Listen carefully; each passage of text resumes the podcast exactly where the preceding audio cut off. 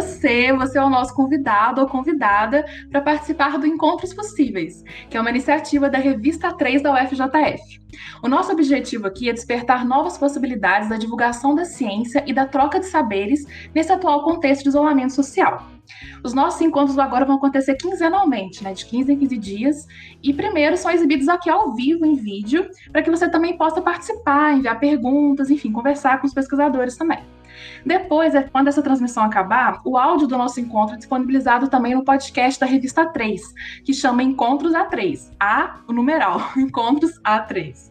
E o vídeo também continua disponível, é só você acessar o canal da revista 3 da UFJF no YouTube. Se você ainda não se inscreveu lá, por favor, faça isso lá no YouTube e já vai aproveitar para ficar sabendo, assim, com antecedência, as próximas lives, as notificações de outros vídeos. Enfim, então, por favor, dê essa força. É Revista 3 UFJF lá no YouTube.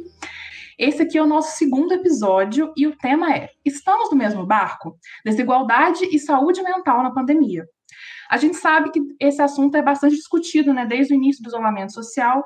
E isso acabou trazendo muitos desafios né, para todo mundo, mas são sentidos de maneira diferente de acordo com cada contexto social e econômico das pessoas.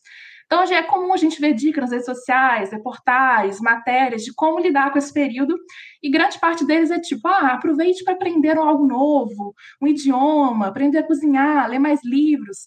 Mas a gente sabe que no Brasil as preocupações diárias de grande parte da população é bem mais profundo, né, do que simplesmente ocupar o tempo com algo produtivo. E a crise econômica, que também já era grave aqui no país, ficou ainda mais latente e pior polarizada por questões políticas, questões classistas, que promovem um verdadeiro embate, né, entre os que precisam sair de casa para trabalhar e garantir a sobrevivência, né, já que ocupam postos que não têm como ser adaptados para home office, trabalho de casa, aqueles que demandam a reabertura do comércio e demais serviços, né, e aqueles que defendem as evidências científicas, né, de que as medidas de isolamento social até o momento são a nossa principal arma contra o coronavírus. Então, como reflexo disso tudo, há o aumento de casos de ansiedade, depressão, uso de medicamentos, drogas, entre outros quadros né, de saúde mental, sofrimento mental, até, por exemplo, irritabilidade. Então, para conversar com a gente aqui sobre isso hoje, eu, Laís Cerqueira, jornalista, recebo esses dois pesquisadores, o Telmo Ronzani e a Isabel Fernandes de Oliveira. Por favor, queridos, se apresentem. Favor, Isabel, você é a nossa convidada, pode falar primeiro. Bom, então, boa tarde às pessoas que estão assistindo. É, eu gostaria inicialmente de agradecer o convite, né, em nome da é, que foi feito é, pela revista 3, né, pela mediação do Telmo e da Laís. Agradeço demais a oportunidade de poder conversar um pouco sobre esse tema que eu acho que envolve diretamente o cotidiano de todos os brasileiros nesse momento. Né.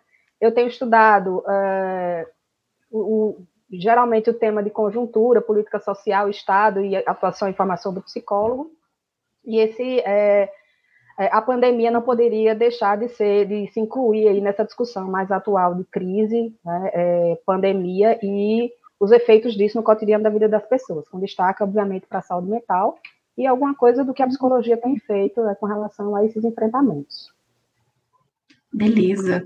A Isabel é professora, o Thelmo falou que ela é nossa convidada, porque ela é professora né, da Universidade Federal do Rio Grande do Norte. Então, nossa primeira convidada de fora aqui do Encontros Possíveis, no, agora nossa versão virtual. Então, e também vai ser do.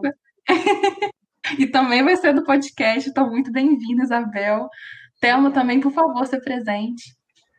Bom, boa tarde. É, sou o Thelmo Rosane, sou professor do Departamento de Psicologia da FJF Queria muito agradecer uh, e parabenizar a Laís, a Bárbara e toda a equipe de divulgação científica, a Revista 3, que há muito tempo faz um trabalho muito importante de divulgação científica para a população geral e para os interessados. E eu acho que isso é, uma, é um diferencial muito importante, porque faz com que a gente se aproxime com vários projetos que, que tem a, a equipe de divulgação científica, aproxime a nossa produção científica de alguma maneira a população que é quem deveria usufruir da melhor maneira o que a universidade pública produz. Né? Então, acho que essa é mais uma iniciativa que, que eu gostaria de parabenizar e fico muito honrado de fazer parte.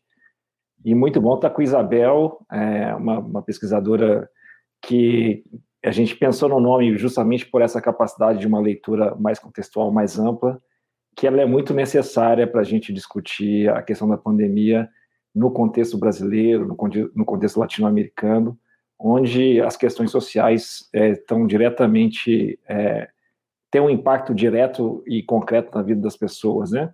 Então, se a gente vai falar em saúde mental, é importante a gente é, ultrapassar a esfera intra-individual, que é importante, a gente vai discutir isso um pouquinho, mas a gente só existe em relação com o outro e com a sociedade. Então, entender essa saúde mental também tem a gente entender é, como que essas coisas acontecem na coletividade e, e nessa, nesse âmbito social um pouco mais amplo. Ótimo, perfeito. Obrigada, Thelma. Eu vou fazer uma pergunta inicial para vocês, mas vocês estão assistindo a gente, mais uma vez, reforçando. Podem ficar à vontade para mandar perguntas. E também a Isabel e o Thelma podem ficar à vontade para perguntar coisas um para o outro. A gente está aqui para ouvir. É, então, eu vou começar com uma pergunta mais geral, que é a questão da saúde mental. É também uma, um problema de saúde pública, agora agravado pela pandemia? essa também é, ou deveria ser uma prioridade, no caso, a saúde mental, porque eu vejo quando a gente fala de saúde mental, muitas vezes a gente pensa que é uma questão muito individualizada, né? Uma questão nossa. Mas isso a gente pode chamar de um problema também de saúde pública.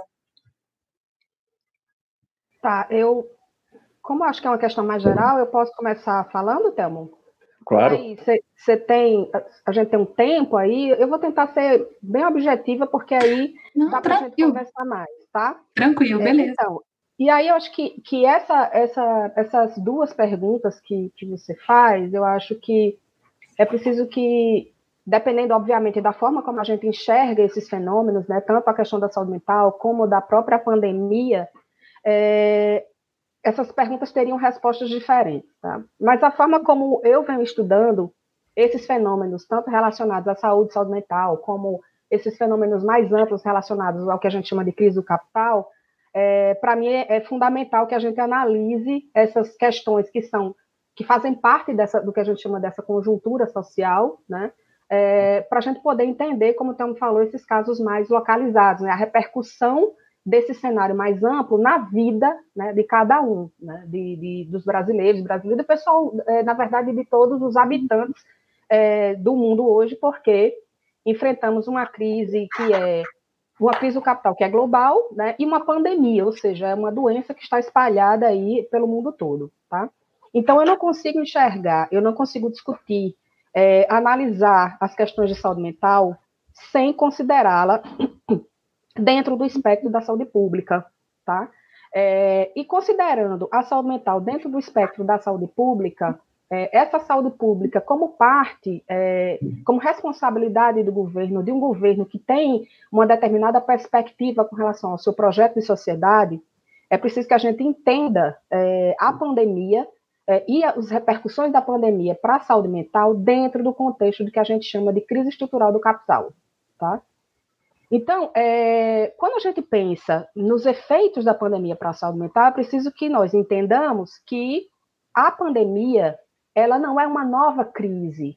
Tá? A crise sanitária não é uma nova crise. Ela já existia. Né? Os problemas do SUS, por exemplo, são problemas que existem desde que o SUS foi implementado em 1990, certo? É, então, a pandemia, na verdade, ela é um catalisador de tendências da crise que já estavam em andamento.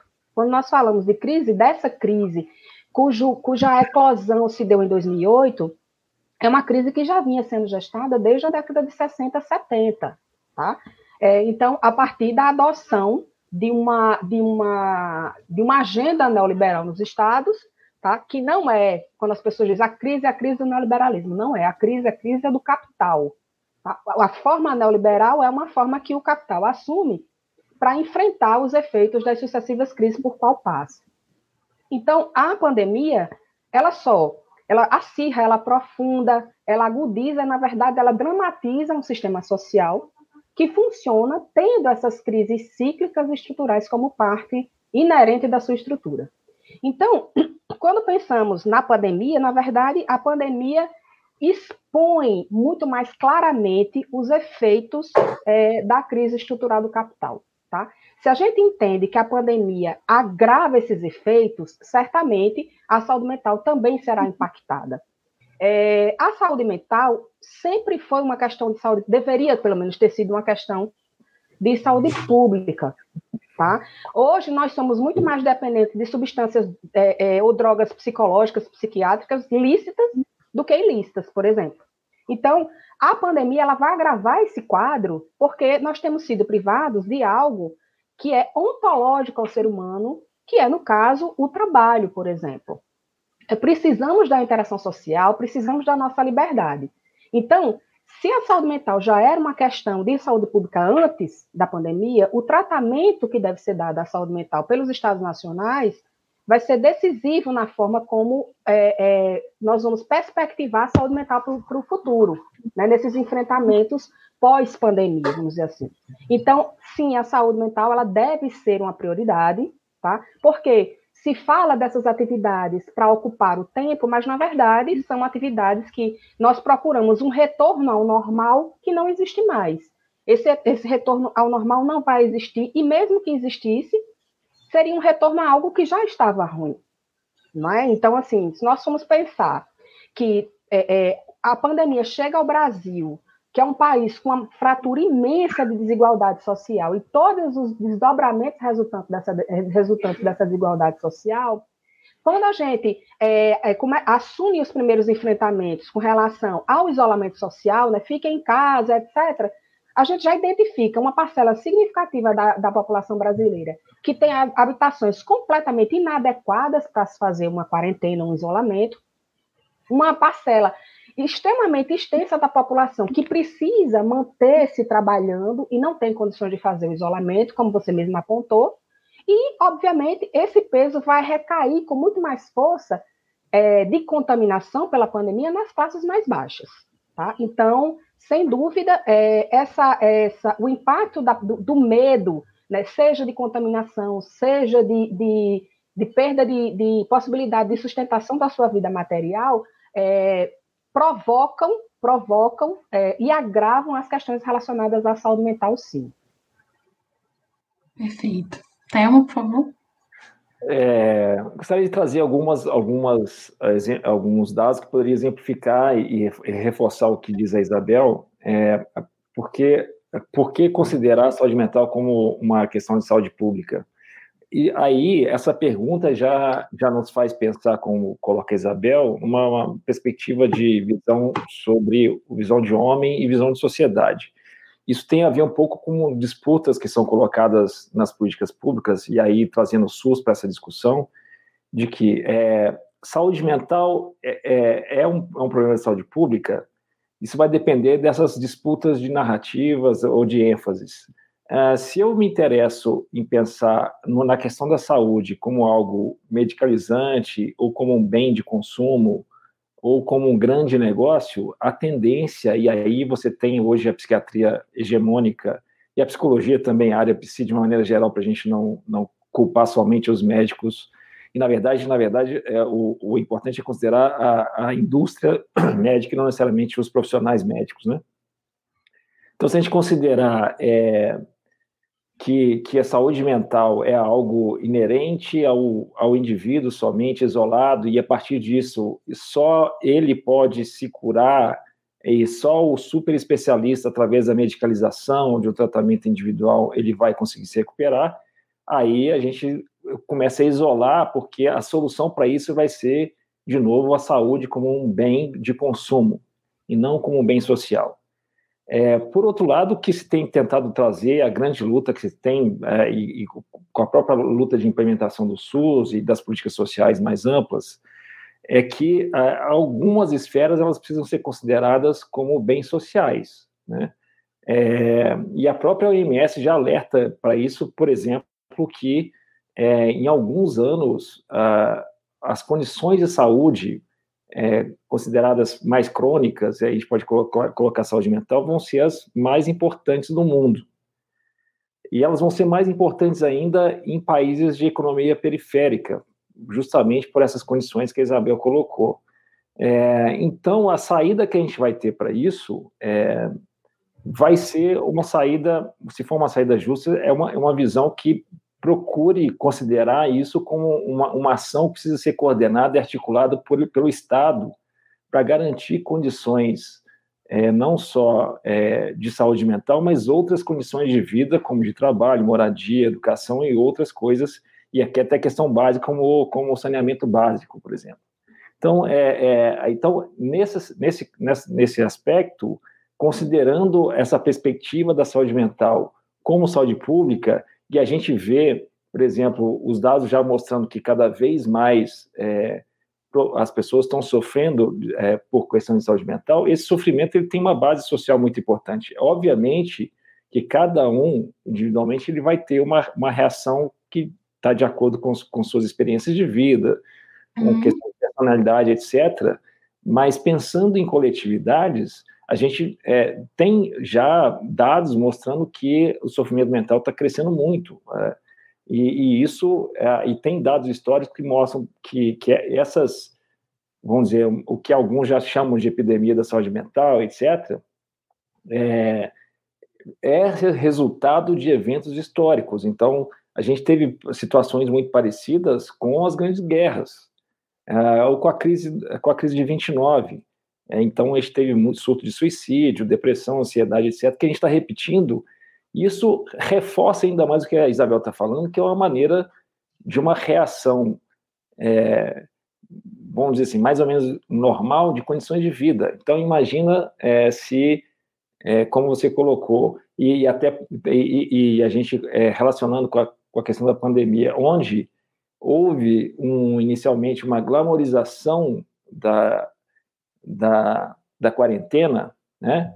É a questão a gente tem que discutir melhor depois, mas inicialmente você tinha grandes celebridades mostrando o seu dia a dia, como elas estavam crescendo individualmente, é, mostrando prática de meditação, ou aprendendo uma nova coisa no, na sua casa, etc mas isso não é a realidade da grande maioria da população. Então as pessoas sofrem porque, além dessa pandemia que cria, gera medo, ansiedade, e concretamente morrem muitas pessoas, há 80 mil pessoas já no Brasil até agora, né?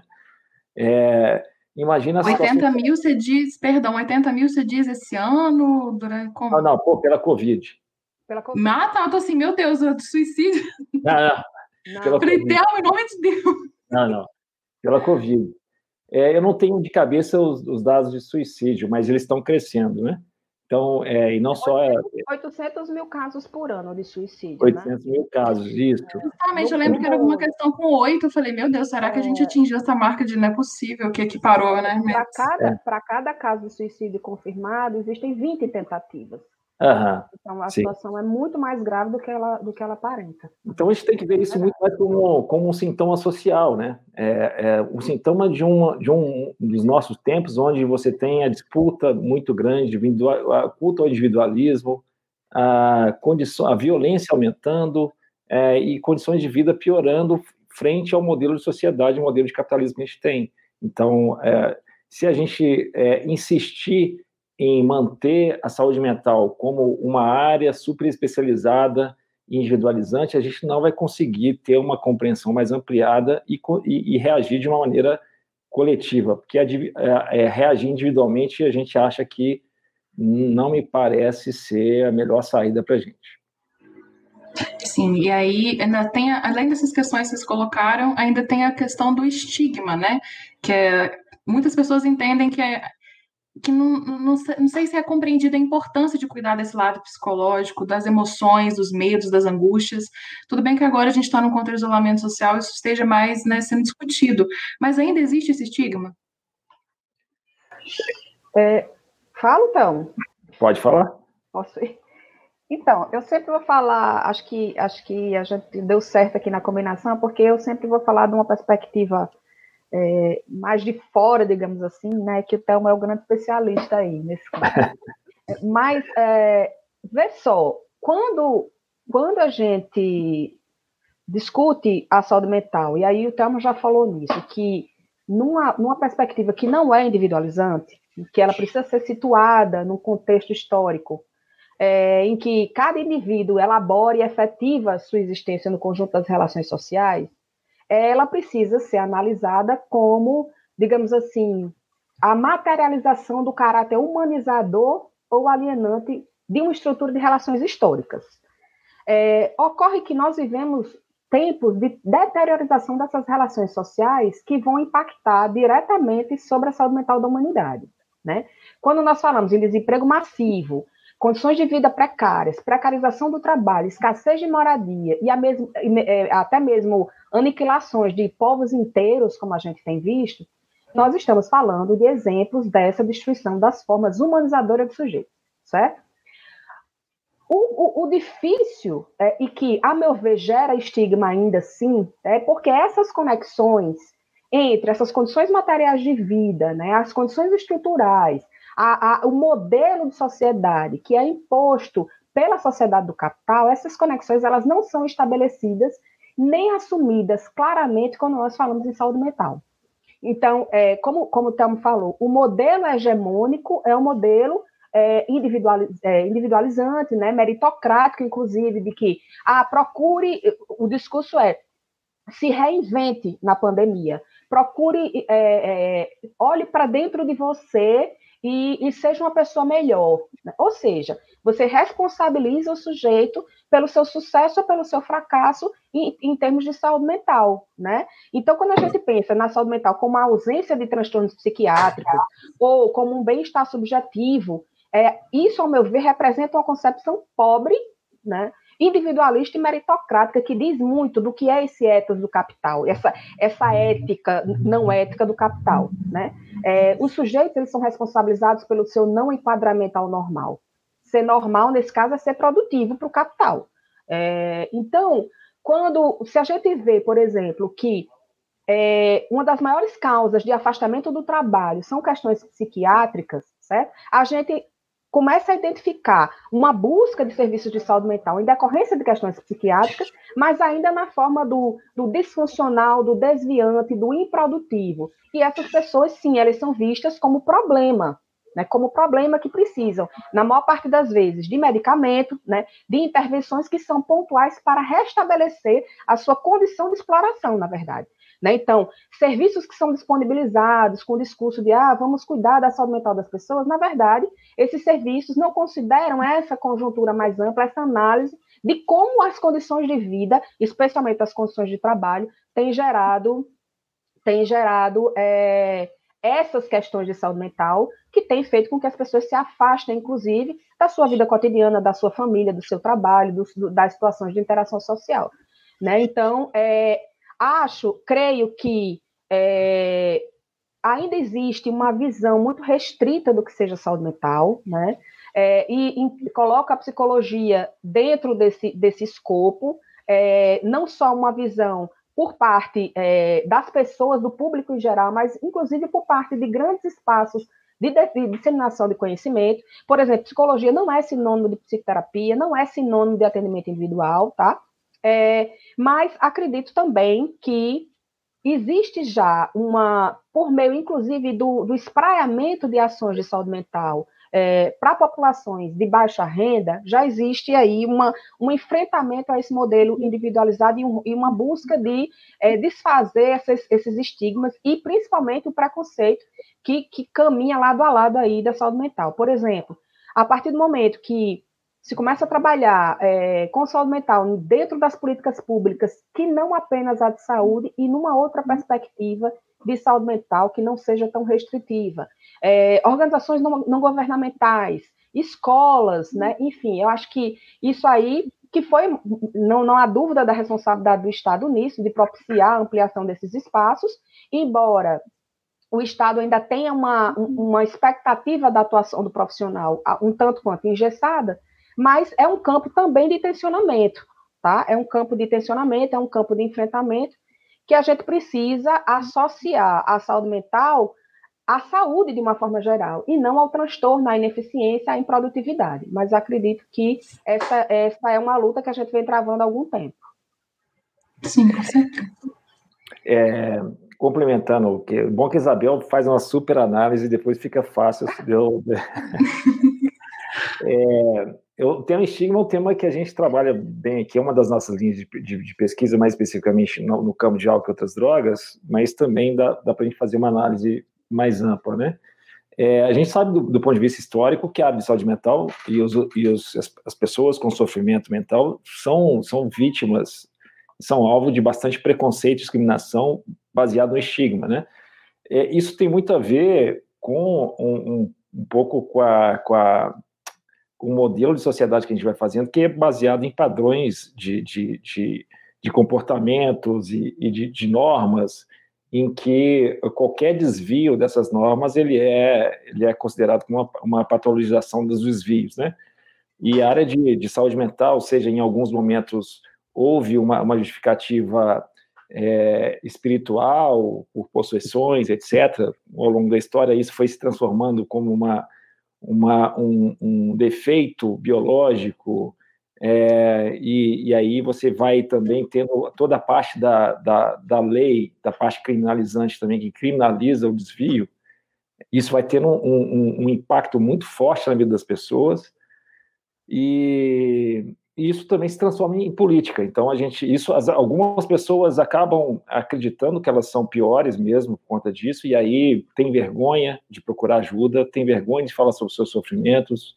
Isso cria uma grande barreira cultural e social à procura de ajuda é, pela própria é, introjeção e, e, e isso e tem muitos teóricos que, que, que procuram explicar isso e, e algumas evidências mostrando que na verdade, a estigmatização ela tem uma função muito específica sobre é, influência e controle sobre grupos específicos e que justifica e que oficializa padrões de, de exclusão social, inclusive de genocídio, de morte, de, de encarceramento em massa, etc.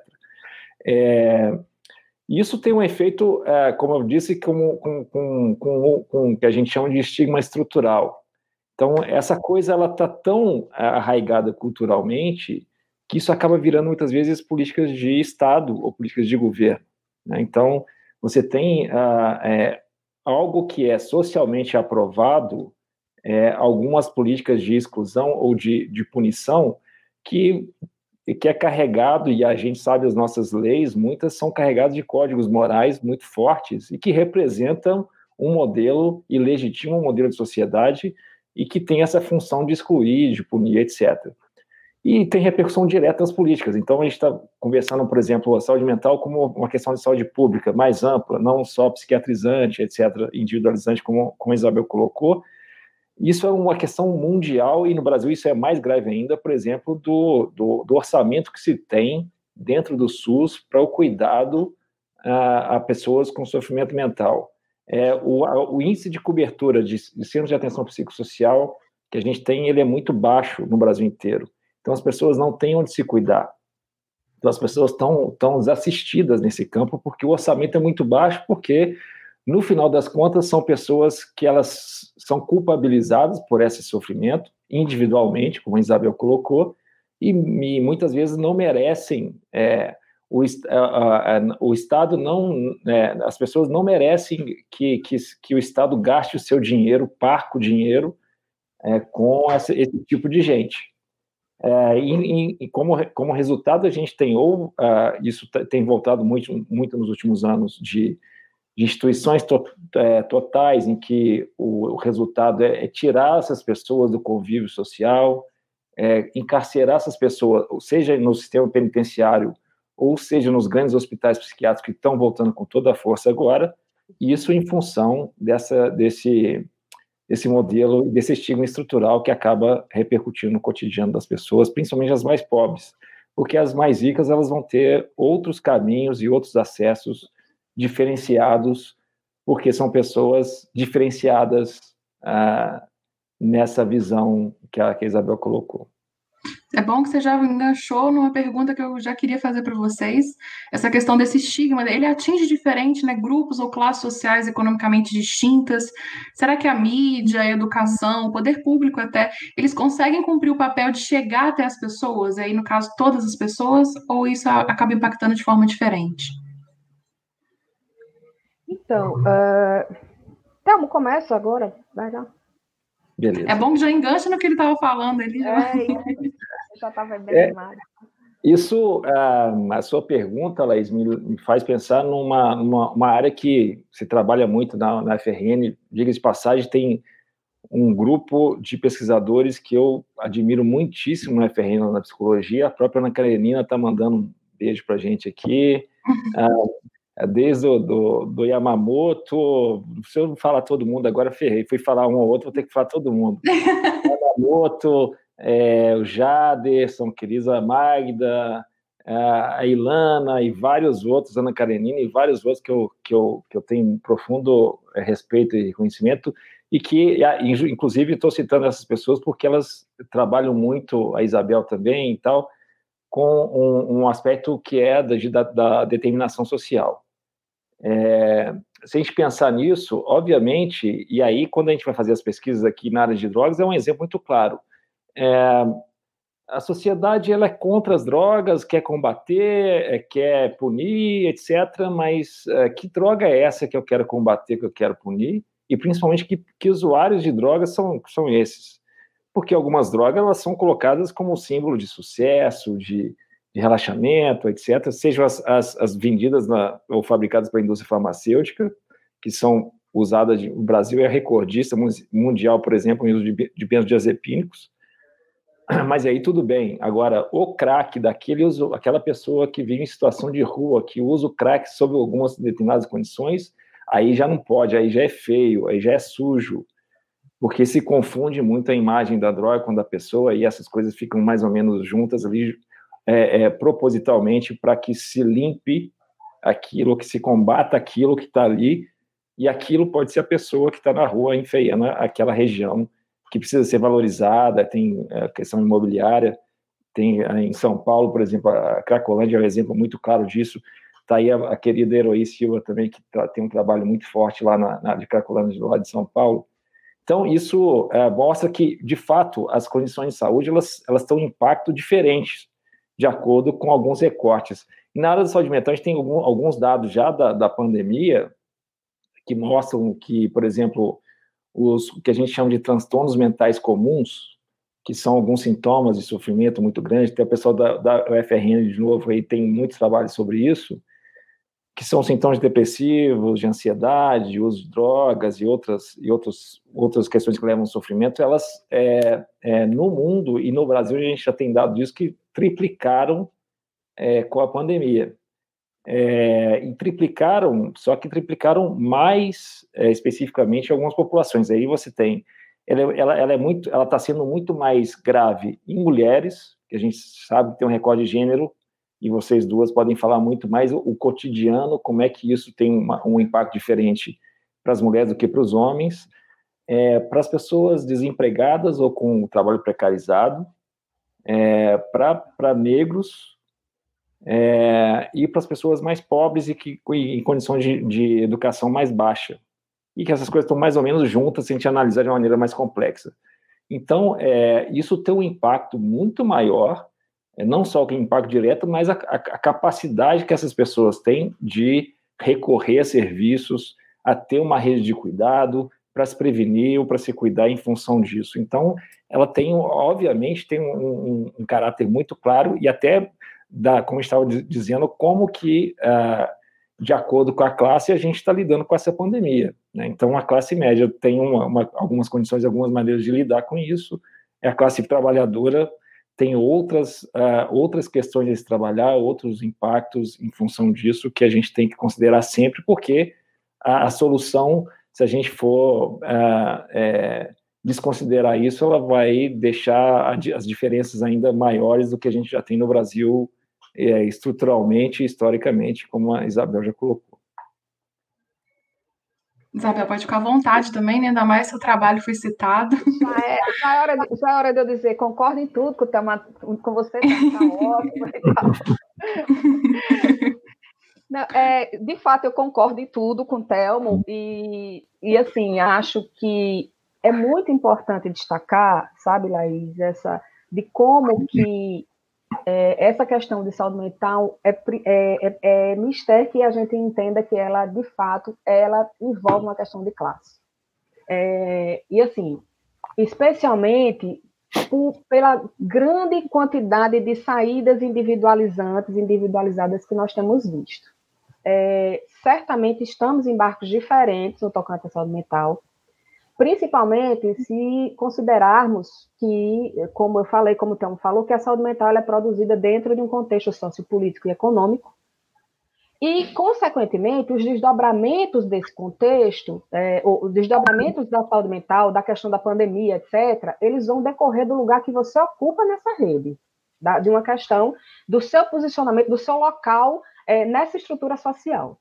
Então, como é que falamos, como é que nós podemos falar em saúde mental diante de um trabalhador desempregado, que não consegue sustentar sua família, que não tem uma casa para morar, ou de motorista de aplicativo que não tem a escolha né, de ficar em casa, ou a possibilidade de ficar em casa, é, que precisa vender sua força de trabalho de uma forma já extremamente precarizada é, e que fica se expondo. Né?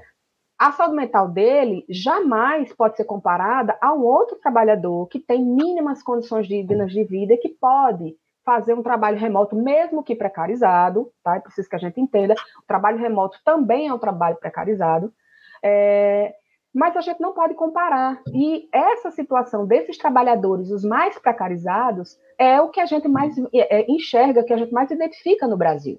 Tá? Então, é, se o acesso à saúde, é, eu avalio que ele é comprovadamente classista, o acesso à saúde mental também é classista.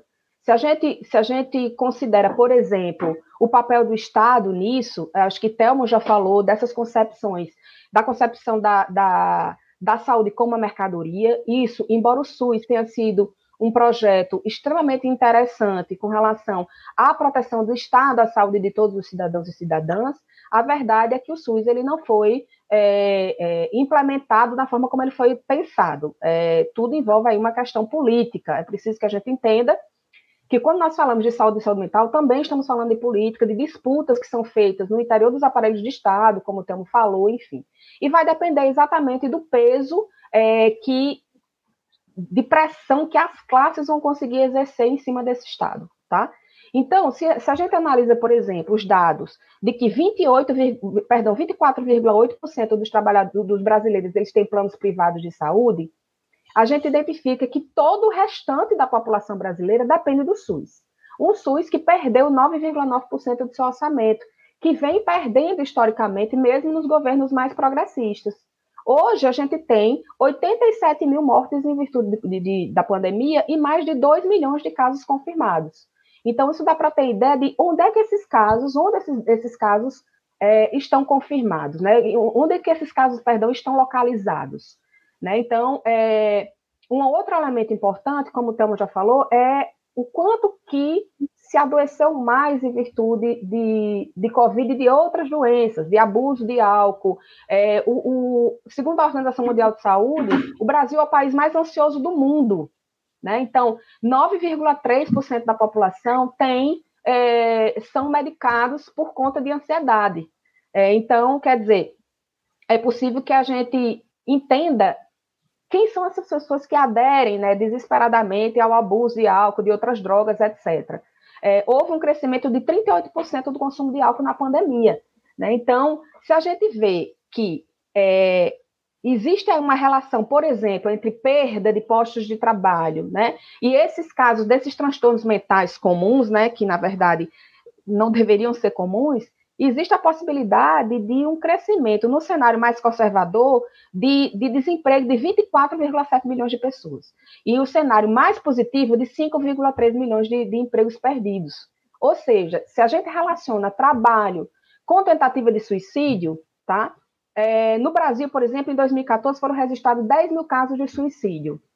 Mas existe uma, uma plataforma digital que monitora é, menções ao tema, né, pessoas que referiram tentativas ou que, que estão né, com, com essa ideação suicida, é, que em maio de 2020 contabilizou 103 mil menções ao tema de, de, de suicídio.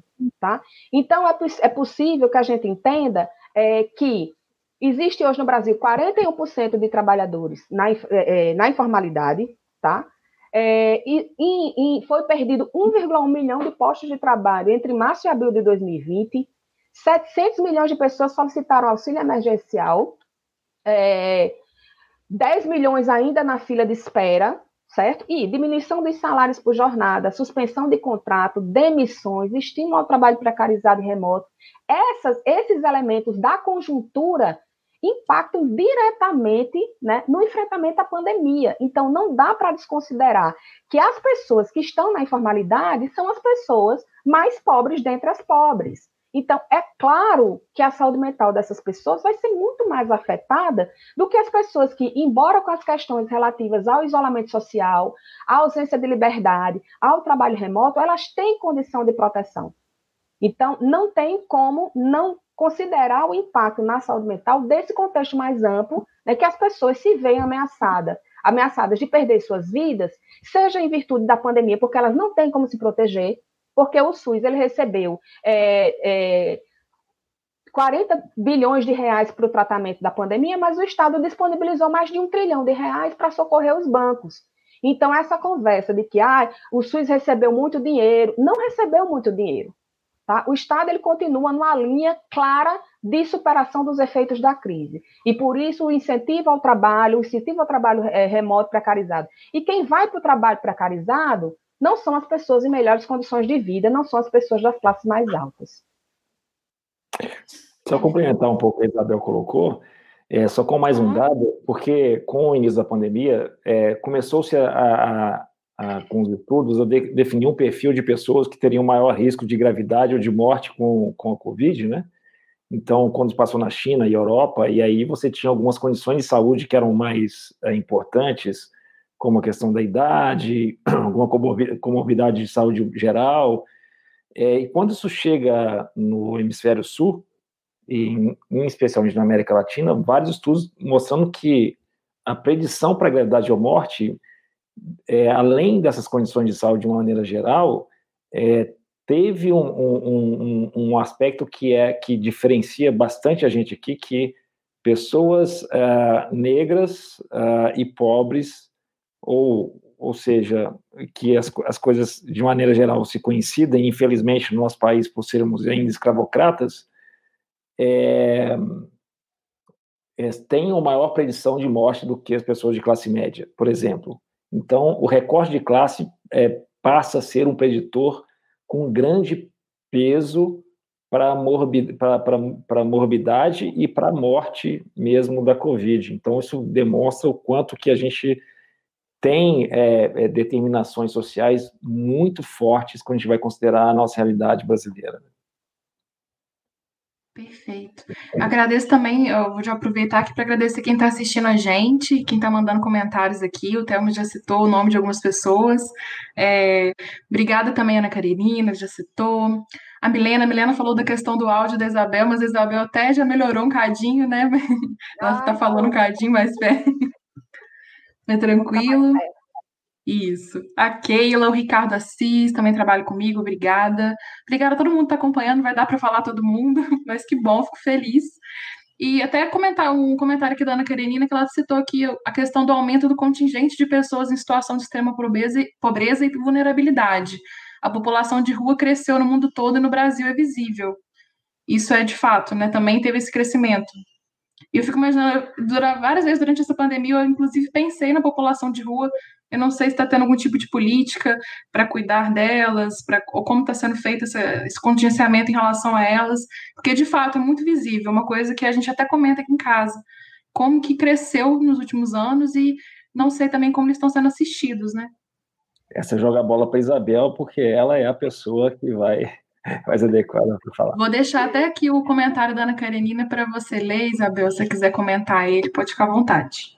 Ah, eu estou vendo aqui, eu estou vendo. Então, é, volto a dizer, e aí, Aninha, oi, Aninha, bem que ela disse que ia estar aqui hoje. Muito bom tá, ter você aqui, viu? É, de fato, o, o, mais, o mais grave da, da, com relação ao quantitativo de pessoas é, em situação de rua no Brasil é que antes é, essa população era uma população que, de certa forma, Aninha, você me corrija aí, tá? Qualquer coisa. É, essas pessoas, elas tinham um perfil mais homogêneo. Eram pessoas em situação de extrema pobreza, eram pessoas que não tinham qualificação, eram pessoas que não tinham tido acesso à escola, que tinham história de, de, de associação com outras é, questões, tipo dependência química, etc. e tal. É, hoje a gente vê no Brasil uma situação de, de, de, de, que essa população ela se tornou uma população muito mais heterogênea. Hoje nós vemos pessoa com, pessoas com nível superior em situação de rua.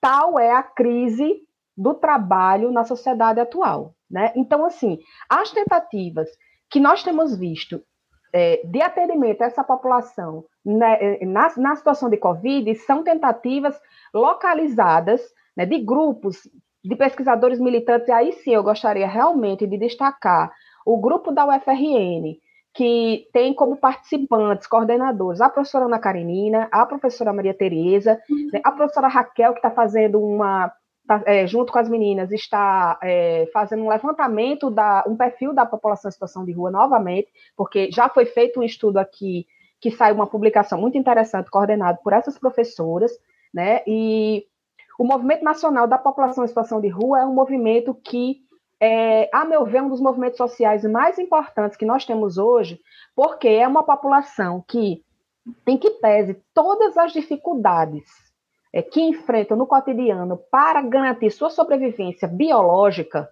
né?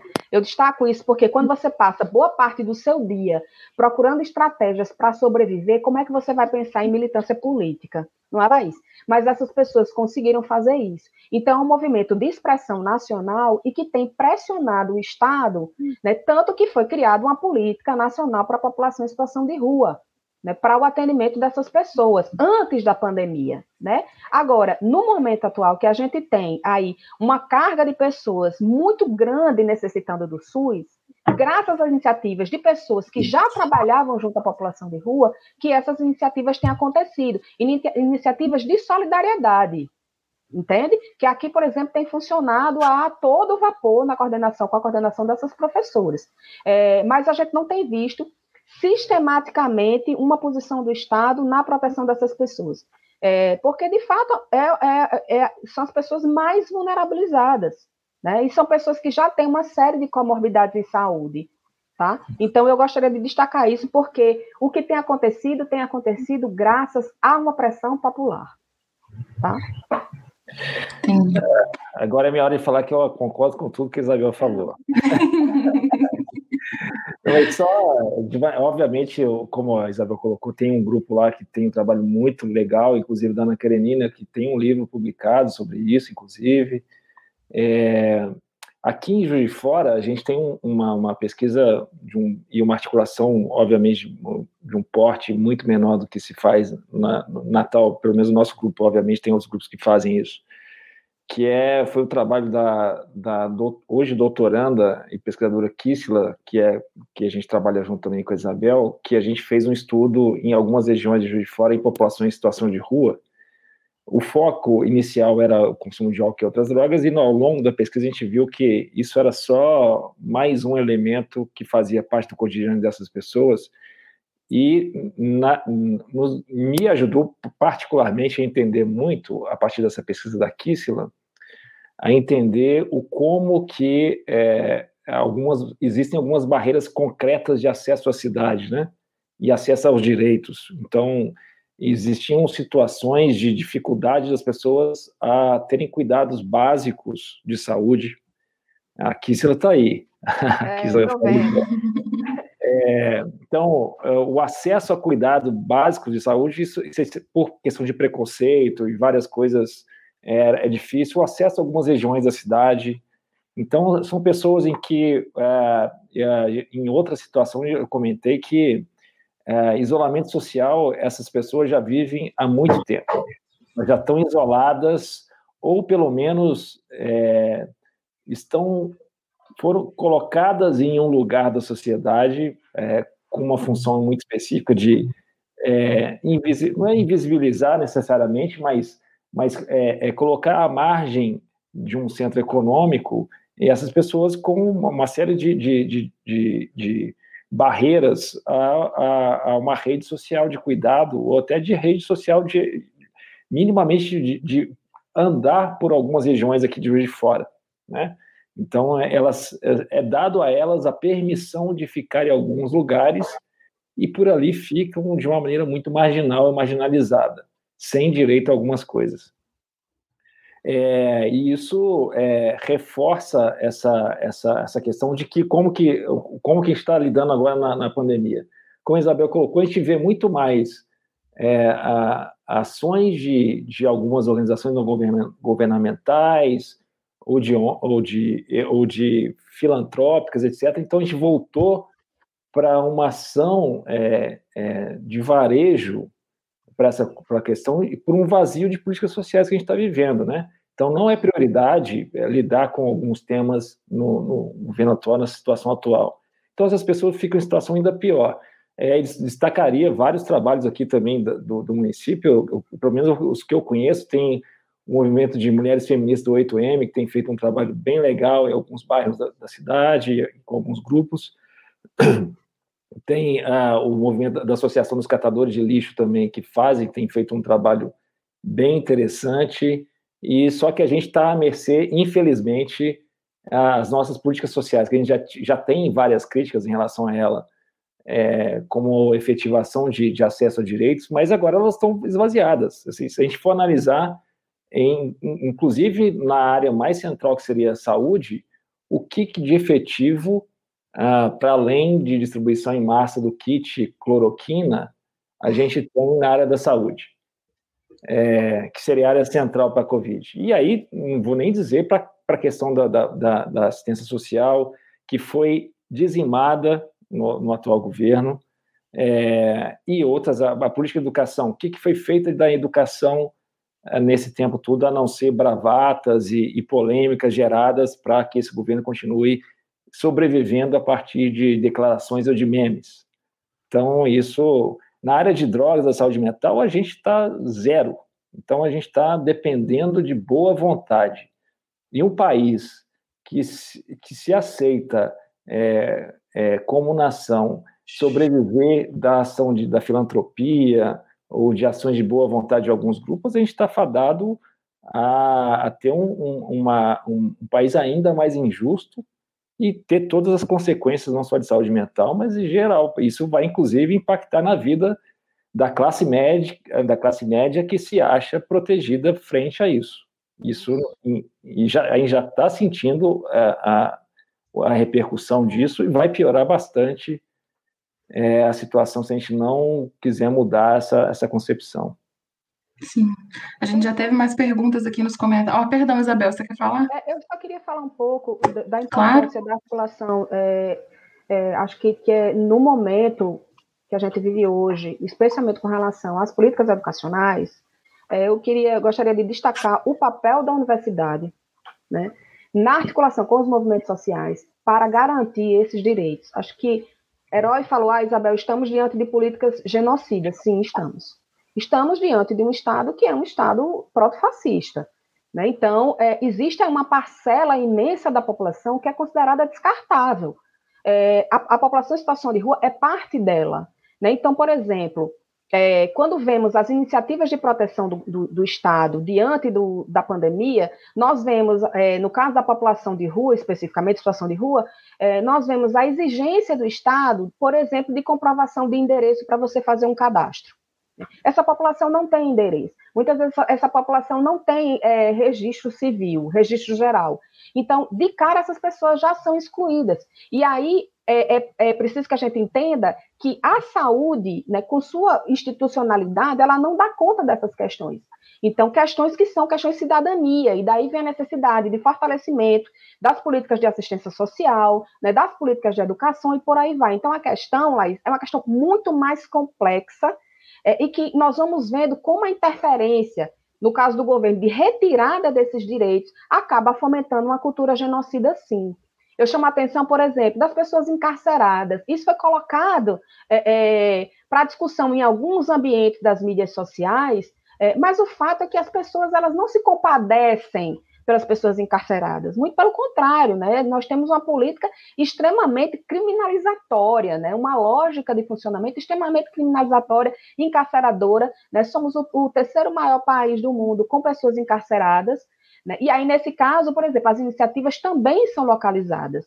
Né? O Objuve, que é um grupo é, aqui da UFRN, o Observatório da População é, Infanto-Juvenil em Contextos de Vulnerabilidade, fez uma grande campanha para arrecadar kits de higiene. Como é que você vai falar é, em cuidados né, é, é, para evitar a contaminação dentro de presídios, e aí presídios para adultos, para jovens, né, quando essas pessoas não têm água para beber ou não têm água encanada para lavar as mãos.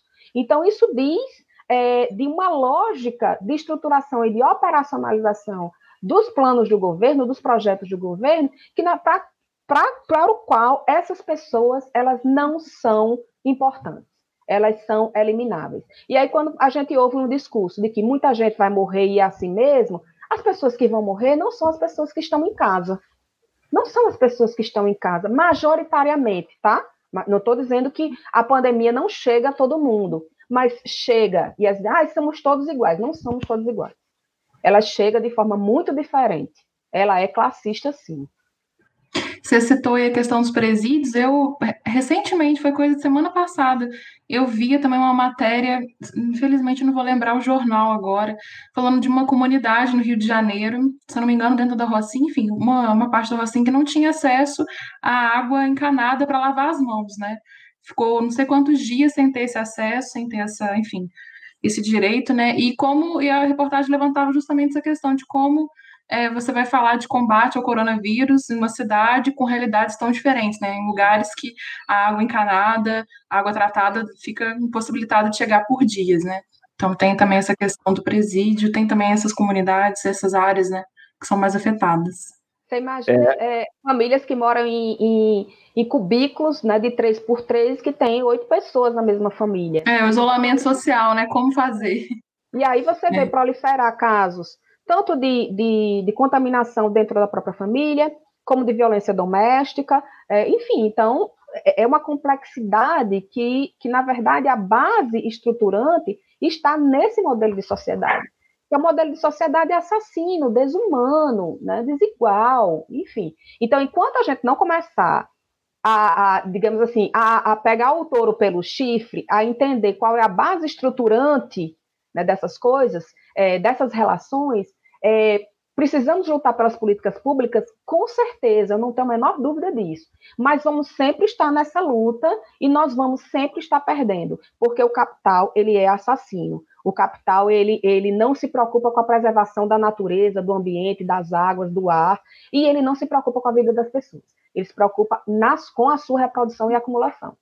E aí toda a lógica, né, quando a gente pensa que o Estado é a forma política do capital, ele está lá ele está lá para garantir essa acumulação e essa reprodução. Então, se não existe um grupo populacional expressivo que eu gostaria de conceber como classe, que pressione em contrário, nós vamos ser completamente atropelados. Aliás, já estamos sendo, mas às custas das vidas das pessoas. Isso é que é o mais importante.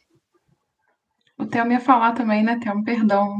é, é só para. É, eu costumo brincar que a gente. Eu, eu acho que a Isabel é da minha mesma linha teórica, que tem, a gente tem uma linha da psicologia que é chama psicologia positiva, né?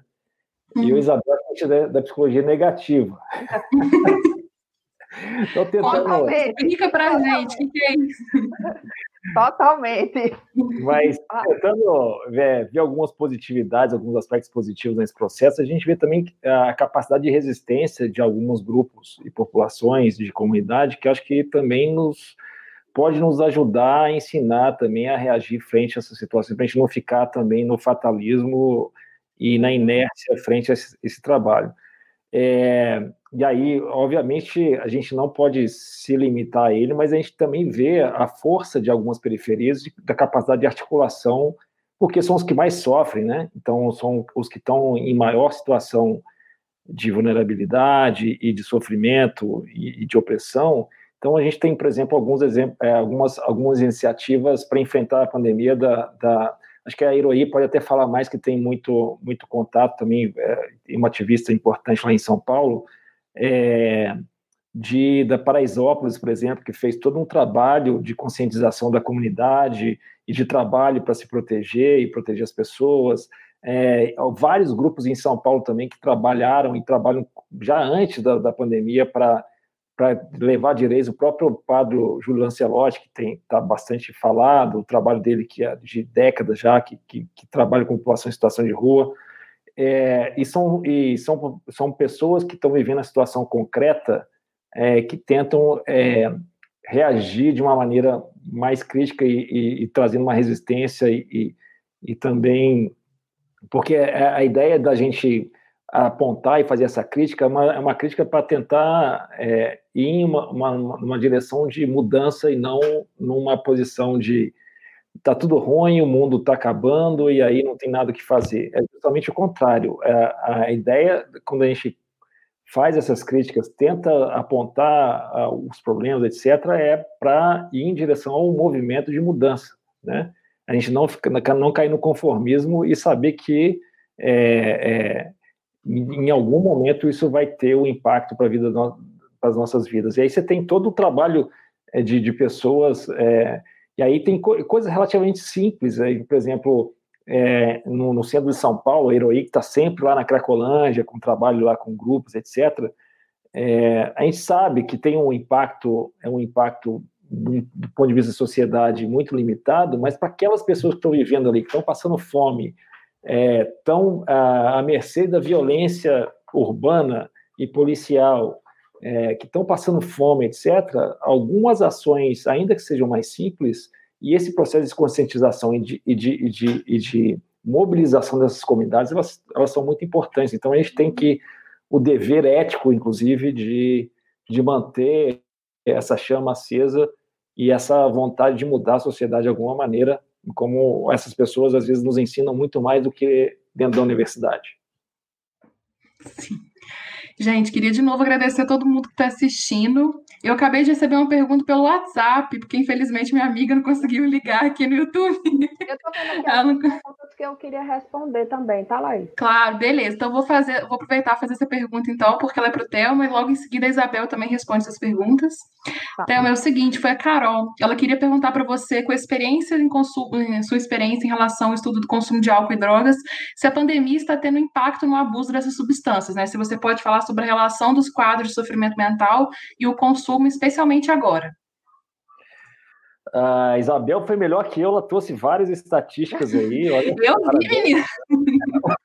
Ela fez direitinho eu aí. Fazer, eu não posso fazer feio diante do especialista, né? Se aumentou o da minha casa, o consumo de álcool da minha casa aumentou absurdamente. Eu Desse jeito.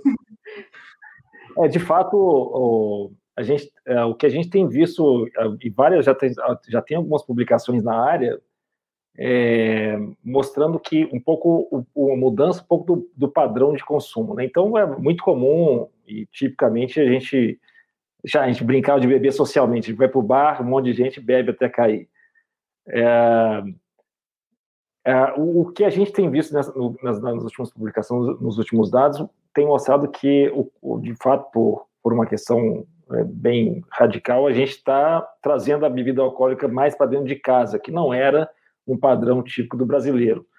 É, e isso tem mostrado que as pessoas têm consumido mais. Tem uma, uma, pesquisa recente que foi publicada por uma pesquisadora da Unifesp, que, que, que, que trouxe alguns dados da, da cidade de São Paulo, mostra que, eu, acho que até de outros, de outros lugares também do Brasil, mostra que houve um aumento significativo do consumo de álcool. É, e aí, é, pelo que a gente tem visto e, e outras, outros estudos que mostram, é, vem por uma, por, uma, por uma situação de lazer, o consumo de álcool e outras drogas como lazer, né? É, e aí como uma das possibilidades, e, e aí as pessoas a, acabam tornando isso um hábito, é, mas muitas vezes também para lidar com, com a, a, a, situação de ansiedade e depressão. E porque a gente sabe que está muito associado o consumo de álcool e outras drogas, muitas vezes, para que as pessoas consigam, como uma forma de automedicação para esses sintomas de, de depressão, ansiedade e outros, e outros sofrimentos mentais que são comuns. E também, por um lado, vamos dizer assim, positivo, as pessoas é, usam álcool e outras drogas como maneira de, de ritualizar e, e, e, fazer parte dos rituais sociais, ainda que seja dentro de casa, né? Então, as pessoas estão se readaptando e, e fazendo esse, essa mudança aí, mas a gente tem é, observado, os dados têm mostrado uma, um aumento de, de consumo, sim. Entendi. Eu acho que só complementando o que o Telmo falou, Laís, Claro. É, eu não tenho dados é, é, o dado quantitativo fechado, eu só tenho uma tendência de crescimento assim é, bem exponencial do consumo de, de antidepressivos e de estabilizadores de humor. Né? Então, assim, já vinha num, numa, numa tendência de crescimento muito, muito importante, por exemplo, é, entre 2013 e 2014, 47 milhões de comprimidos foram, foram consumidos de antidepressivos e de estabilizadores de humor, e em 2018, 71 milhões. Então, já havia um crescimento muito elevado é, por diagnósticos incorretos, para o tratamento apenas de sintomas, né, e não da causa, etc. E que na pandemia esse, esse número é, vem crescendo é, exponencialmente. Então, é, concordo com o Telmo, certamente mudou o padrão de consumo, né, a justificativa para o consumo e certamente a quantidade. É... E, aí, e, a Isabel está usando estatística. Parabéns. Pois é, só uma marxista, para você ver, né? É porque acho que esses dados deixam mais claro para a gente sim, tamanho do problema, né? Enfim. Com certeza, com certeza. É, é, bom. A Marlene acabou de comentar aqui. Marlene de Souza, boa tarde, concordo. Tem aumentado o consumo em casa de álcool. Ah, Marlene, estamos juntas, estamos Pois é, Marlene. Isabel, é... você falou que queria responder algumas perguntas, Não, pode é... ficar à vontade. Tem uma, acho que foi da Herói, é, que eu, eu, perdi aqui, mas eu, eu acho que eu lembro o que é que era, né? era a, a questão, o lugar da psicologia social e comunitária social, no cuidado? Isso, ok. Isso. Vou só repetir para você, então, para dar um gancho. A tá. pergunta foi: pergunta aos dois brilhantes debatedores, olha só, ainda. Oh. Qual é o lugar da psicologia social e comunitária no cuidado com a saúde mental? E aí, nesse tá. terreno das políticas, né, que a Isabel também já citou. É, eu vou deixar isso para até um comentar. Mas eu vou, eu queria antes, que eu acho que isso aí, acho que pela, pela hora eu estou vendo aqui, já pode encaminhando para o final, principalmente porque Thelma já deu umas, já deu umas dicas aí. É, Sim, claro. A Aninha, a Aninha perguntou, né, seria o caminho que devemos. Não, não é esse não, é não, é isso, anterior. Esse já é, já é outra Aninha. Você está perguntando muito. É, a Aninha fala, gente, tenho visto que nos países europeus o terceiro setor e a, e a filantropia terminam por fazer as vezes do Estado. Será que vamos caminhar para isso com essa política neoliberal? Já estamos caminhando há, um certo tempo, Aninha. E eu acho que, por exemplo, o caso das, das comunidades terapêuticas, no caso da saúde mental, acho que é emblemático, né? Uhum. O retorno a essa lógica hospitalocêntrica, como, como o Telmo falou, quando se inclui novamente os hospitais psiquiátricos, na, na, na estrutura aí, né, da, da, dos equipamentos de saúde mental, mostra também a, o retorno, uma nova, um novo investimento na, na lógica psiquiátrica de hospitalização e, e tal, né? E essa convocação que sistematica, sistematicamente é feita da sociedade civil para se responsabilizar por aquilo que o Estado não faz. Né? Então, assim, o discurso é: o Estado é burocratizado, o Estado presta serviço de má qualidade, então vamos nós, sociedade civil, nos envolvermos por meio das parcerias público-privadas é, para prestar um serviço privado, porém público. Tá? Mas, obviamente, todos, todas as análises que, é, é, criteriosas, é, obviamente, que são feitas, mostram que isso é uma falácia, que, na verdade, é uma estratégia de injetar dinheiro na economia, de injetar dinheiro no Estado, né? Não existe a possibilidade, não existe a possibilidade de controle social né, do que vem sendo feito né, nesses locais. E quando existe alguma fiscalização, são fiscalizações cheias de denúncias. Isso está sendo feito no campo da saúde mental, já existem projetos pra, pra, com relação ao sistema prisional, é, já existem várias coisas acontecendo no campo da assistência social, como é o caso do, pro, do programa Criança Feliz e outros, né, gerenciamento de centros de referência da assistência social por organizações é, é, sociais. Enfim, então, esse projeto, Aninha, é um projeto de desmonte da coisa, da res pública, digamos assim. Né? Se a gente pensa que se o Estado é responsável por prover saúde para a população e existem instâncias colegiadas responsáveis pelo controle, pela fiscalização, com representação da sociedade civil, se isso é transferido para a sociedade civil, quem vai controlar? Né? Quando a gente vê coisa errada acontecendo, quem são as pessoas responsáveis por isso? Né? Então, é, não estou negando aqui o lugar de várias organizações não governamentais que são sérias, né, que procuram de fato prestar uma, uma, uma proteção, uma assistência à população com qualidade, tá? mas quando a gente vai falar da discussão de ONGs, né, é, é um, como diz a minha, uma grande amiga que estudou as organizações não governamentais, professora Ilana Paiva, a, as ONGs, o terceiro setor, de uma forma geral, é um Frankenstein, né? Então, você encontra é, de, de um tudo, como diz o Matuto, né? Então, é preciso ter muito cuidado com relação a isso, tá? Perfeito. Gente, como a gente já aqui deu uma passadinha do tempo, embora o papo seja muito bom, vocês querem responder mais alguma questão que está colocada aqui nos comentários? Eu queria falar só uma coisa com relação ao papel da psicologia e tal. É, eu acho assim, falando para herói, né? É, então, eu, eu, meu campo é a psicologia social e tal. Eu acho que a gente tem uma responsabilidade importante é, nessas discussões de conjuntura, nessas discussões sobre desigualdade e tal. Mas eu não gosto, não, e olha que eu estou falando da minha área, eu não gosto de restringir isso à psicologia social, mas eu acho que nós temos esse dever. Né? É, se nós formos pensar, a psicologia ela é muito heterogênea, ela é muito, inclusive, em alguns campos, bastante polarizada.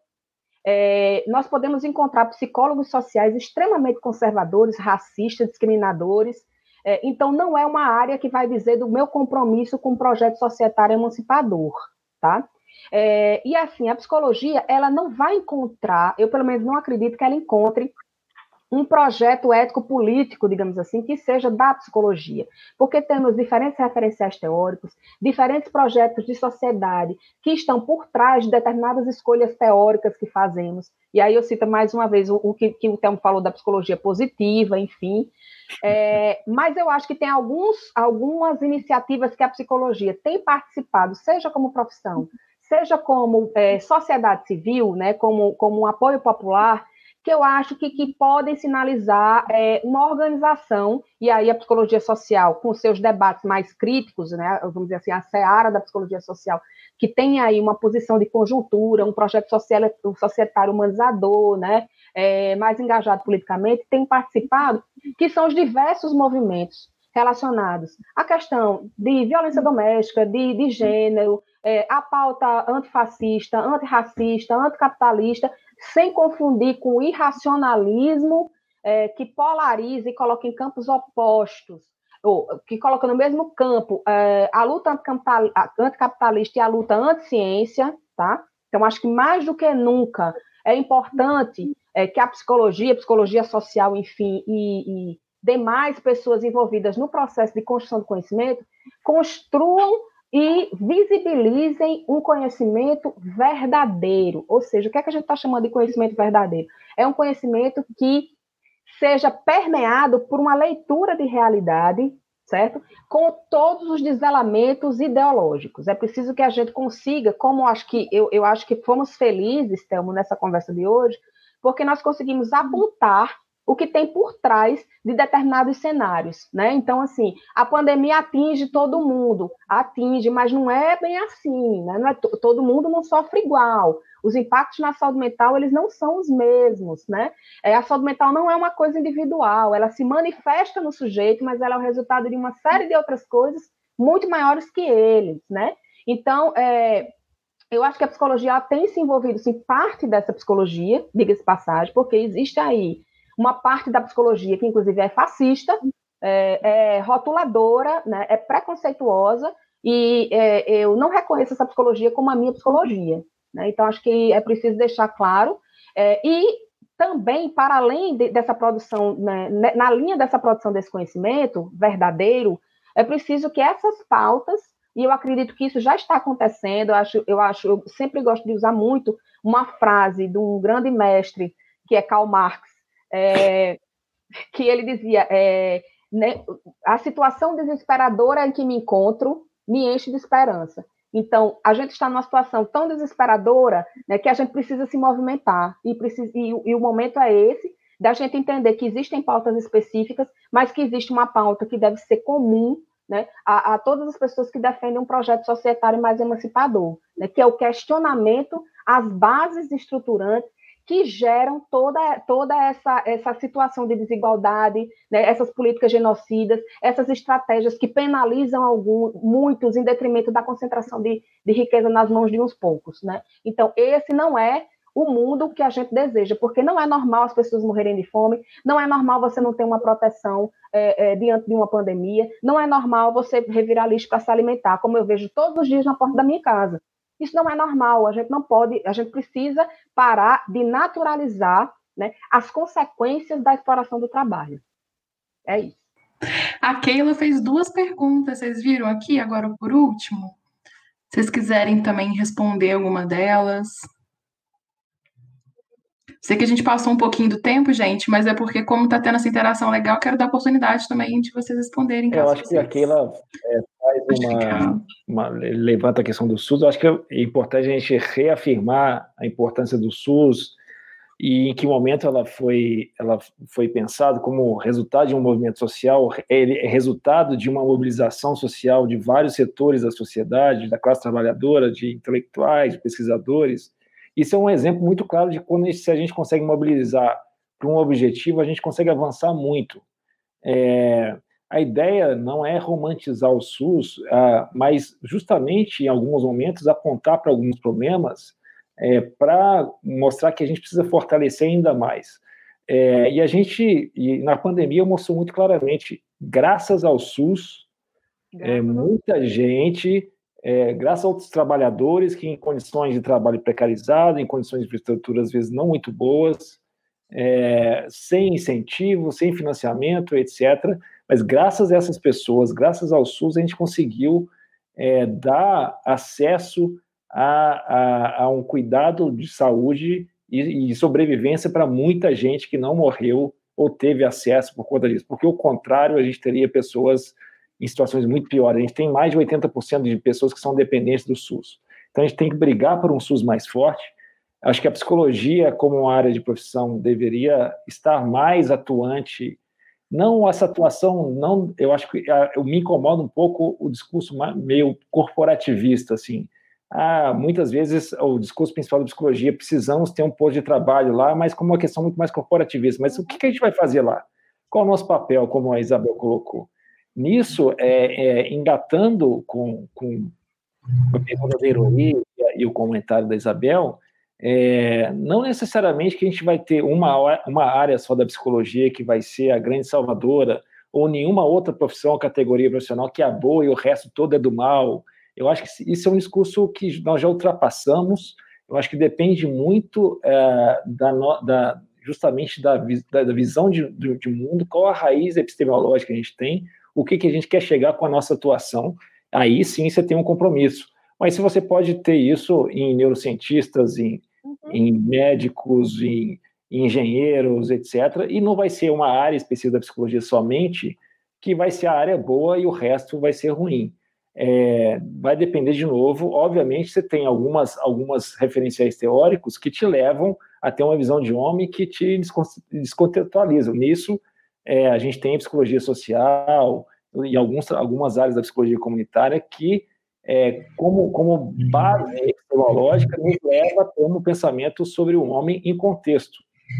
Mas não necessariamente toda psicologia social, ou qualquer psicólogo social ou comunitário, ele vai ser o cara que vai ser. Eu conheço também e sei muitas vezes muitas pessoas que têm um discurso perverso a partir da psicologia social, que está preocupado muito mais com outras questões necessariamente do que uma, uma, uma, uma, uma situação, inclusive com, com, com a ideia de que o discurso é crítico, etc. Mas às vezes se repete tanto que a verdade tem mais convertidos do que pessoas que estão pensando criticamente. Uhum. Então, eu acho que é, é, é, importante, eu acho que é, é, é um momento é, crucial para a gente lutar por um SUS ainda melhor, né, por um SUS ainda mais justo.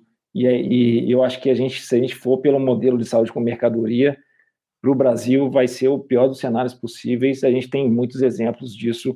E próprios Estados Unidos, que tem uma saúde privada, que é a base, pessoas que os pais estão recebendo a conta dos, dos seus familiares que morreram de, de, de muito dinheiro, que estão endividados porque chega a conta depois que o cara morre para ele pagar porque foi internado no hospital e que o seguro não cobre, etc. Então, contas exorbitantes e que as pessoas ficam o resto da vida endividados estrategicamente para se manter essa escravidão no trabalho ou naquele sistema que é produzido de desigualdade. Então, não me parece que a saúde privada é, obviamente ela tem o seu lugar no Brasil, etc., mas a gente não lutar por uma saúde pública universal, se a gente for pelo outro caminho, por mais que se tente colocar que o SUS é falido, que o SUS é ineficiente, etc., e vamos acabar com ele, vamos colocar outra coisa no lugar, é, eu acho que é uma coisa muito perigosa para a gente. E a, e a, psicologia deve lutar, ser mais uma das profissões, uma da, mais uma das categorias, e seja, não importa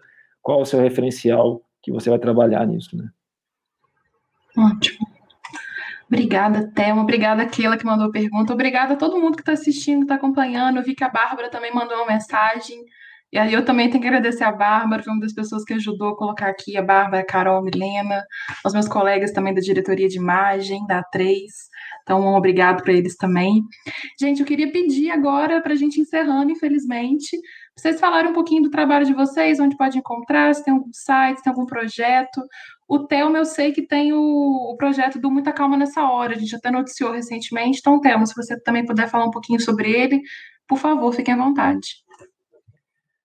É, agradecer mais uma vez, foi muito bom, passou rápido, conversa boa passa rápido. Né? Então, a Laís, você conduziu muito bem, é, muito obrigado pela oportunidade.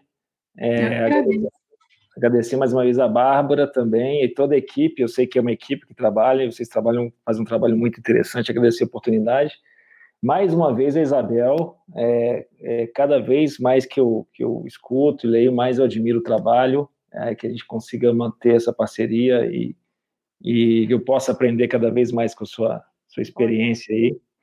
É, prometo não te incomodar mais nas, nas revistas. Ai, meu Deus, ele vai me o resto da vida. Vou ter que passar uns 10 artigos dele bem rapidinho lá, para me Mas é, aí aproveitar a oportunidade também para divulgar o trabalho também, que, que é um trabalho coletivo, que eu fiquei muito satisfeito, foi uma oportunidade de conhecer muita gente legal também nesse projeto que é o Calma Nessa Hora, é, que a gente, de uma maneira muito rápida e um clique num dia, eu contactei algumas pessoas e todos foram muito prontamente é, solícitos, a gente fez uma equipe, esse é um projeto que faz parte não só da FJF, mas da Federal de Viçosa, a Católica de Petrópolis, a Universo de Niterói uh, e outras pessoas. Então, tem muita gente colaborando. É, a gente tem a Universidade Nacional de Tucumã, na Argentina, também a gente tem parceria com a Argentina nesse processo. Então, é, uma, é, um, é um projeto que faz um acolhimento em saúde mental. É, tem algumas pessoas que estão assistindo a gente que, que são os voluntários. A gente tem mais de 70 voluntários que fazem esse acolhimento via chat, gratuito, pode ser anônimo aí que a gente já, essa semana já foram feitos mais de 2.500 atendimentos, e é, e é, e é uma equipe de, de, de, professores, supervisores e voluntários também, que são alunos da UFJF e alunos da UFV e de outras universidades, que eu gostaria de agradecer muitíssimo que o trabalho que eles têm feito está é, tá sendo muito interessante, eles são muito, muito dedicados, é, passaram por, uma, por uma, uma, parte de capacitação, a gente faz supervisões, etc., e, e conversas, e, e, essa, essa discussão da saúde mental como algo contextual para a gente é muito cara. Então, a gente tenta fazer o acolhimento no sentido amplo mesmo, de entender é, a, o sofrimento dessas pessoas do ponto de vista individual, mas de onde elas vêm, da história delas, e um trabalho o mais simples que seja, a gente tem conseguido é, um, um, impacto bem interessante. A gente está muito satisfeito, todos nós, com esse trabalho aí. Então, convido para quem não conhece, para que todos possam vis nos visitar e dar uma olhada, é www.calmanessahora.com.br. Então, a gente faz atendimentos em espanhol com a equipe de Tucumã, que é muito boa também. E, legal. E em português. Muito legal, muito legal. Eu tô rindo uh. que a Aninha tá colocando. Pega um violão desses aí, toca pra trás. Isa canta acompanhando, viu? Porque um dia quem sabe. Um dia quem sabe. cantar. um dia, quem sabe, a gente faz o Encontros Possíveis musical, a gente já chama. Aí você não me convida, tá, Laís? É, é, é. Deixa eu ser pendurado ali, que fica melhor. Isabel, por favor. Então, é, eu queria fechar, porque tem a ver exatamente com o meu campo de trabalho, de assim, fazer uma pontuação concordando com o Thelma. Eu acho que quando a gente critica é, o Estado, é preciso que a gente preciso deixar claro que nós não estamos criticando a existência da política pública, muito pelo contrário, é, a nossa perspectiva é de radicalizar a política pública, porque, embora saibamos que ela não vai resolver os problemas, as contradições do modo de produção capitalista, ela é a via mais democrática e, e protetiva do Estado para os cidadãos. Né? E aí por isso que a gente tem de lutar, sim, pelo SUAS, pelo SUS, por políticas de educação, enfim. Né? Então, isso vai na, na, na linha do que eu estava pensando, exatamente também nesses movimentos, é, de, de, de lutar em favor dessas políticas, né, que é, entra a psicologia como classe trabalhadora. Eu acho que é extremamente importante a gente entender isso, porque temos também muitos psicólogos e psicólogas né, padecendo aí dessa precarização do trabalho, é, e muitos deles são profissionais que estão atuando na linha de frente da saúde e da assistência social, que tem a sua existência também ameaçada em virtude da, da precarização das suas condições de trabalho. Para você ter um exemplo, Laís, é, tem dos profissionais de psicologia na assistência social que eles quase que são população-alvo da própria assistência social, né? De, de, tão baixa que é a sua remuneração, por exemplo. Né? Então, é nessa linha que eu tenho, que eu tenho trabalhado, eu trabalho muito com formação e atuação do psicólogo no campo das políticas sociais, e atualmente eu tenho um, um, o meu projeto de pesquisa do CNPq é um projeto que considera a, a psicologia na, como, como mercadoria, o trabalho do psicólogo como mercadoria, ou seja, esse trabalho é, abstrato, é, alienado do psicólogo, na interlocução entre é, assistência social e sistema de garantia de direitos, ou seja, entendendo que a questão da pobreza e da desigualdade é uma questão que não dá para ser enfrentada por uma política setorizada. Então, como é que essas políticas, como é que o profissional da psicologia e em que condições esse profissional da psicologia tem atuado para tentar é, abranger essa questão da pobreza e da desigualdade numa perspectiva um pouco mais ampla do que quando localizada numa só política, né? E aí a, a, ideia é que os desdobramentos eles aconteçam nas mais diversas esferas, na saúde, na educação, nas políticas de geração de emprego e renda, enfim. Né? Então, a ideia é, é, é, trazer essa visada, vamos dizer assim, mais da macroestrutura, é, considerando o as limitações do campo da profissão, né, que também são elementos importantes que a gente precisa analisar quando a gente avalia, por exemplo, o trabalho dos profissionais de psicologia nesses espaços. E no mais, agradecer, claro, é, imensamente. Espero que realmente eu tenha atendido as expectativas de vocês, e principalmente como a primeira estrangeira aí, né? Agradecer é, é, a Laís, né? E a todo mundo, como fala, como falou, acho que tem um, um, grupo de pessoas aí por trás disso. Vocês foram assim extremamente é, atenciosos. Agradecer a parceria com o Telmo, maravilhoso. Sempre é muito bom ouvi-lo, né? Enfim, ele é o especialista nisso. É, e, e fica à disposição, quem quiser entrar em contato, enfim, é, por e-mail. Existe o Facebook do, do GPME, o Grupo de Pesquisa Marxismo e Educação, que é o grupo que eu coordeno junto com outros professores, professor Ilana, professor Pablo, enfim, professor Felipe. É, e a gente tem desenvolvido muitos trabalhos dentro do campo da saúde mental, fora do, do campo da saúde mental, é, mas geralmente em torno das populações é, subalternizadas, né, com essa leitura marxista. Então, no finalzinho, eu vou e digo que eu sou marxista, para o povo não, não me chutar aí da live, né? Não, tranquilo. E, gente, eu que agradeço vocês. Muito obrigada pela participação, muito obrigada pela conversa, pela disponibilidade, pela atenção também. A gente ficou aqui, ó, a gente vai chegar uma hora e meia, até ultrapassamos o horário, mas a conversa estava boa. Eu vou tentar até ver se eu consigo aqui deixar um bannerzinho aqui, ó, ó. Eu vou deixar, eu deixei aqui o site da revista 3, o Calma, Muita Calma Nessa Hora, que é Calma Nessa Hora, e também o Encontros A3, que é o podcast nosso que está no Spotify, no Google Podcasts, enfim. Porque esse encontro aqui também vai ficar disponibilizado lá em áudio eu vou dar uma tratada no áudio, vou deixar ele nos trinks e vou deixar lá disponível também no feed. Também vai ficar disponível aqui no canal da Revista 3, onde vocês estão vendo essa transmissão. Se você tiver pelo Facebook, é só pesquisar no YouTube Revista A3, com numeral, igual está aqui no site. Revista A3, o FJF, que você encontra. Então, gente, mais uma vez, muito obrigada pela, pela, pela presença de vocês, pela conversa, foi muito interessante. E é isso, até a próxima. Obrigada, tchau. Obrigado. Tchau, tchau.